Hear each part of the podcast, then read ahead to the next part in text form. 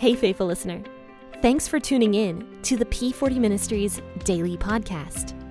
This podcast is dedicated to helping you grow spiritually so you can grow personally. Let's grow together by building a consistent Bible reading routine. This is Jen, your host, and today we will be discussing the book of Matthew.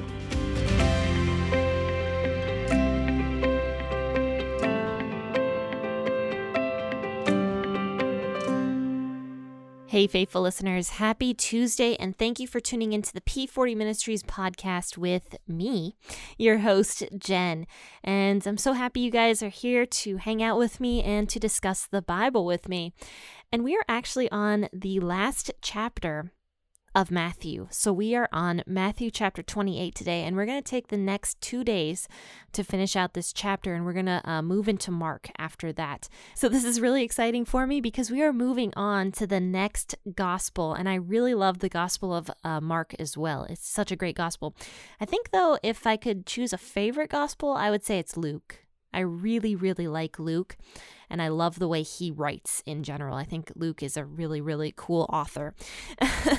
but, friends, I would love to get in touch with everybody. I know that there's been quite a few new listeners to the P40 Ministries podcast, so I want to thank you guys for joining in. And if you ever need anything, please just contact me at uh, www.p40ministries.com slash contact and answer this question for me. What is your favorite gospel out of all the gospels? Is it Matthew, Mark, Luke, or John? I would love to get to know you guys a little bit better for sure. So so definitely join me over there, contact me, answer that question, and uh, and yeah, that's a great way for you to get into contact with me. I'm also on Facebook, um, but uh, I I'm not always on Facebook, but I will see your messages if you message me on Facebook as well. But let's go ahead and turn to Matthew chapter 28, verses 1 through 10. I will be reading out the WEB version. Uh, make sure to grab that cup of coffee or that cup of tea. I've got mine right here in front of me. Last week was just so, so busy for me that I am already exhausted this week. okay, that's kind of a joke, but it's just last week was very very busy for me and um but it it's been good. But anyway, let's go ahead and begin reading. Now, after the Sabbath, as it began to dawn on the first day of the week, Mary Magdalene and the other Mary came to see the tomb. Behold, there was a great earthquake, for the angel of the Lord descended from the sky and came and rolled away the stone from the door and sat on it. His appearance was like lightning, and his clothing was as white as snow. For fear of him, the guards shook and became like dead men. The angel answered the women, Don't be afraid, for I know that you seek Jesus, who has been crucified. He is not here, for he has risen. Just like he said, Come and see the place where the Lord was laying. Go quickly and tell his disciples, He has risen from the dead, and behold, he goes before you into Galilee, and there you will see him. Behold, I have told you. They departed quickly from the tomb with fear and great joy, and ran to bring his disciples word. As they went to tell his disciples, behold, Jesus met them, saying, Rejoice. They came and took hold of his feet and worshipped him. Then Jesus said to them, Don't be afraid. Go tell my brothers that they should go into Galilee and there they will see me. So, we just discussed Jesus being buried in this beautiful brand new tomb that was very, very close to where he was actually executed on Calvary. In fact, it says that there was a garden right near there, and then this tomb was in that garden. So it's possible that you could actually see the cross from this tomb that Jesus was laid in. And right after Jesus was laid in this uh, beautiful, brand new he- uh, stone hewn tomb, so it was a tomb that was completely carved out of rock and no one was getting in there. because not only was it carved from rock, like solid rock, it also had a huge stone rolled over the front of it. And the Pharisees, on top of this, wanted to make sure that no one was getting into that tomb. So they put a guard or two at the tomb's door so that the disciples couldn't come and steal Jesus' body away. And from everything that is being said here and how fearful the disciples were, I really don't think they had any intention of actually stealing Jesus' body. I really don't. The Pharisees were just afraid and they didn't believe in Jesus and just wanted to be as difficult as possible. So they put a couple guards at Jesus's tomb so that no one could roll the stone away in the nighttime or whatever. And so, anyway, it says that the, after the Sabbath, which was a, a Saturday back then, we consider the day of rest to be a Sunday nowadays. So back then it was a Saturday. So Jesus rose early Sunday morning. And it says that uh, after the Sabbath, it began to dawn on the first day of the week, so Sunday, and Mary Magdalene and the other Mary came to see the tomb. And they probably brought spices along with them to anoint Jesus' body with, because during the Sabbath day, which was a Saturday, they were not allowed to do anything because of the rules of the Pharisees. There was a great earthquake because the angel of the Lord had descended down from the sky and had come and rolled away the stone from the tomb. Now, Matthew had mentioned an earthquake before when Jesus was dying. There was a great earthquake that was actually mentioned by historians, Greek historians back in the day, this same earthquake. And now Matthew is talking about another earthquake. And Matthew had already previously mentioned this one as well, actually, when he said that um, there was an earthquake that had caused some of the people who had died in Christ to come back alive because the resurrection power was so fantastical. It was so great that it probably radiated to other tombs in the area, and many of the people who were followers of Christ who had died, or followers of God, I should say, came back to life and went and ministered and preached the gospel in the cities. Matthew is the only one who mentions that. And so there was two earthquakes then. There was an earthquake at the beginning when Jesus died, and then there's an earthquake now when Jesus uh, comes back from the dead. And that was probably when the angel descended, it caused a great earthquake that opened the tombs. And these people who were raised back to life were able to leave the tombs and to go and minister. So it says that the stone was rolled aside by this angel and he was sitting on it and his face shone like lightning and his clothes was as white as snow.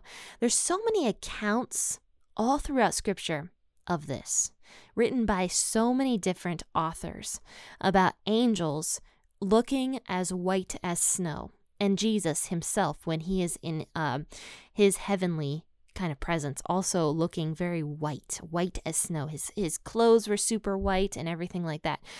And so Matthew is stating here that this angel was as white as snow his clothing and stuff like that and his face was just shining and we we hear about that as well we know that when moses went up the mountain which we haven't talked about yet though we are talking about moses right now moses eventually goes up a mountain talks with god and because of god's glory surrounding him moses' face actually shone when he came back down the mountain and the people were freaked out. the is- Israeli people were like, What in the world?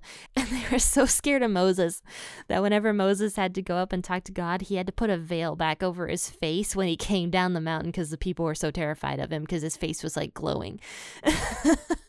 so we know that um, whatever this angelic presence is, or whatever um, I should say this heavenly presence is, not necessarily angelic, it it produces some sort of light because we've talked before about how God is the light of the world, right? You know, he was able to take his presence out of Egypt and cause that great darkness. He was able to cause the darkness when when Jesus died on the cross and now, you know, he is the light of the world. So when anything that comes from heaven basically has their face shining, it's because God's glory is kind of around them, and God is the light. And so it says that the guards shook in fear when they saw him, and they fell into a dead faint. They were so terrified when they saw this angel because they were like, What in the world? They saw this angel come out of the sky, the earthquake happened. They say see the stone getting rolled away by one being, and this stone would have taken several men to roll away because it was a very heavy stone and they see all this, they are so overwhelmed that they're shaking with fear from this because they've never encountered anything like this before in their lives. These seasoned guards who are ready for anything can't handle what is happening and they faint. They are terrified. And it says that they fell into a dead faint and they don't die. It's just, it's just uh, an analogy. They were so they were fainted so much that uh, they looked dead practically, but they were not dead because another book of the Bible actually mentions the guards uh, waking up and um, the Pharisees paying them off or whatever. So, anyway, it says that the angel spoke to the women, and the angel was like, Don't be afraid. And he says that. Um, I know you guys are looking for Jesus who was crucified and he was buried here, but he isn't here. He was actually risen from the dead, just like he said. I think it's funny that the angel kind of like adds that in. He's like, You already knew this was going to happen. Jesus had already said that he was coming back from the dead. So why aren't you remembering this? He says, You know, he's not here. He's risen just like he said he would be. And he says, He is going ahead of you to Galilee, and you will see him there. And remember what I have told you. So it says the women ran from the tomb. They were so frightened. They were so scared. And sometimes people like to say that the account in Mark and the account in Matthew um, are a contradiction, but that's not necessarily the case. In Mark, it mentions that the women were so afraid and they didn't tell anyone. They didn't mention this to anyone. In Matthew, here, it mentions that the women were frightened and run away, but they go to tell the disciples. Now, in Mark, they also mention that as well later on. It says that the women did go and mention everything to the disciples. So, one of the reasons why this is not a contradiction between Matthew and Mark is this couple verses right after here in Matthew 28. It says, The women ran quickly from the tomb. They were so frightened, but they were filled with great joy. They rushed to give the disciples the angel's message. And as they went, Jesus met them and greeted them. He ran into, or they ran to him, grasped his feet, and worshipped him. Then Jesus said to them, Don't be afraid. Go tell my brothers to leave for Galilee and that they will see me there. So that's why it's not a contradiction. The women were frightened.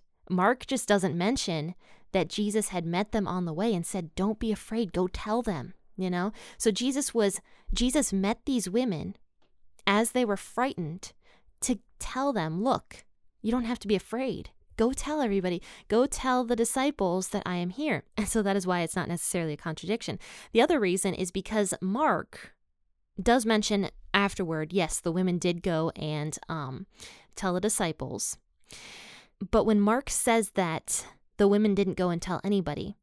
He was probably saying that the women didn't go tell anybody except the disciples, and they were very fearful. Matthew and Mark both mention how fearful these women were. And no doubt. I mean, if you saw something like this uh, with with seasoned guards uh, falling into a dead faint, you would probably be pretty terrified yourself. So these women are running away and they meet Jesus on the way and he reassures them and they fall down at his feet and he greets them and they're worshiping they're worshiping him and possibly kissing his feet and just so excited to see Jesus so happy that he is there.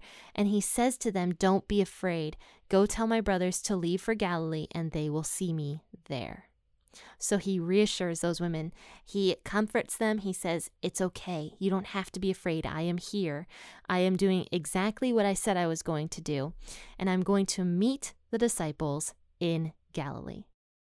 So, friends, this was Matthew chapter 28, verses 1 through 10, and we will finish out this chapter on Thursday. So, please definitely join me then. It's going to be a great episode, and I'm just so um, both emotional and excited that we are almost done with Matthew. I mean, I, I loved the book of Matthew, but I'm just very excited to move on to Mark. I think it's going to be really cool to move on to a new account of the life of Jesus, which is very similar, but also has some different things in it as well. It's going to be really cool to talk about uh, some of the differences and some of the similarities between Matthew and Mark. So, friends, uh, please, if you loved this episode, uh, rate it five stars and share it, and also subscribe. And you can write a review if you want. And you know, reviews are so big for podcasts. Reviews is how basically my podcast gets found by more people. So, please rate it and review it. And um, you can do that either on Audible, I think Amazon Music might have it and also on um, Apple Podcasts. Definitely has a area where you can rate and review the podcast. So, friends and faithful listeners, if you haven't gotten a chance to check out the Alive Coloring Devotionals, please do that. I'm going to drop a link to those in the bio of the podcast episode so that you can um, navigate over there and take a look at the coloring devotionals that I recently illustrated and published. And that is a great set that you can do with your children to have some fun activities with them and to learn more about Jesus at the same time, and to also have uh, fulfilling content for yourselves, because this is just as much for an adult as it is for a child. And so the adult gets some great coloring pictures for adults and also some great devotionals as well. And you don't necessarily have to do it with your kids either. You can just purchase the adult version and do it alone, or you can purchase just the children's version and do that along with your kids. But, friends and faithful listeners, thank you so much for tuning in this morning. Happy listening, and God bless.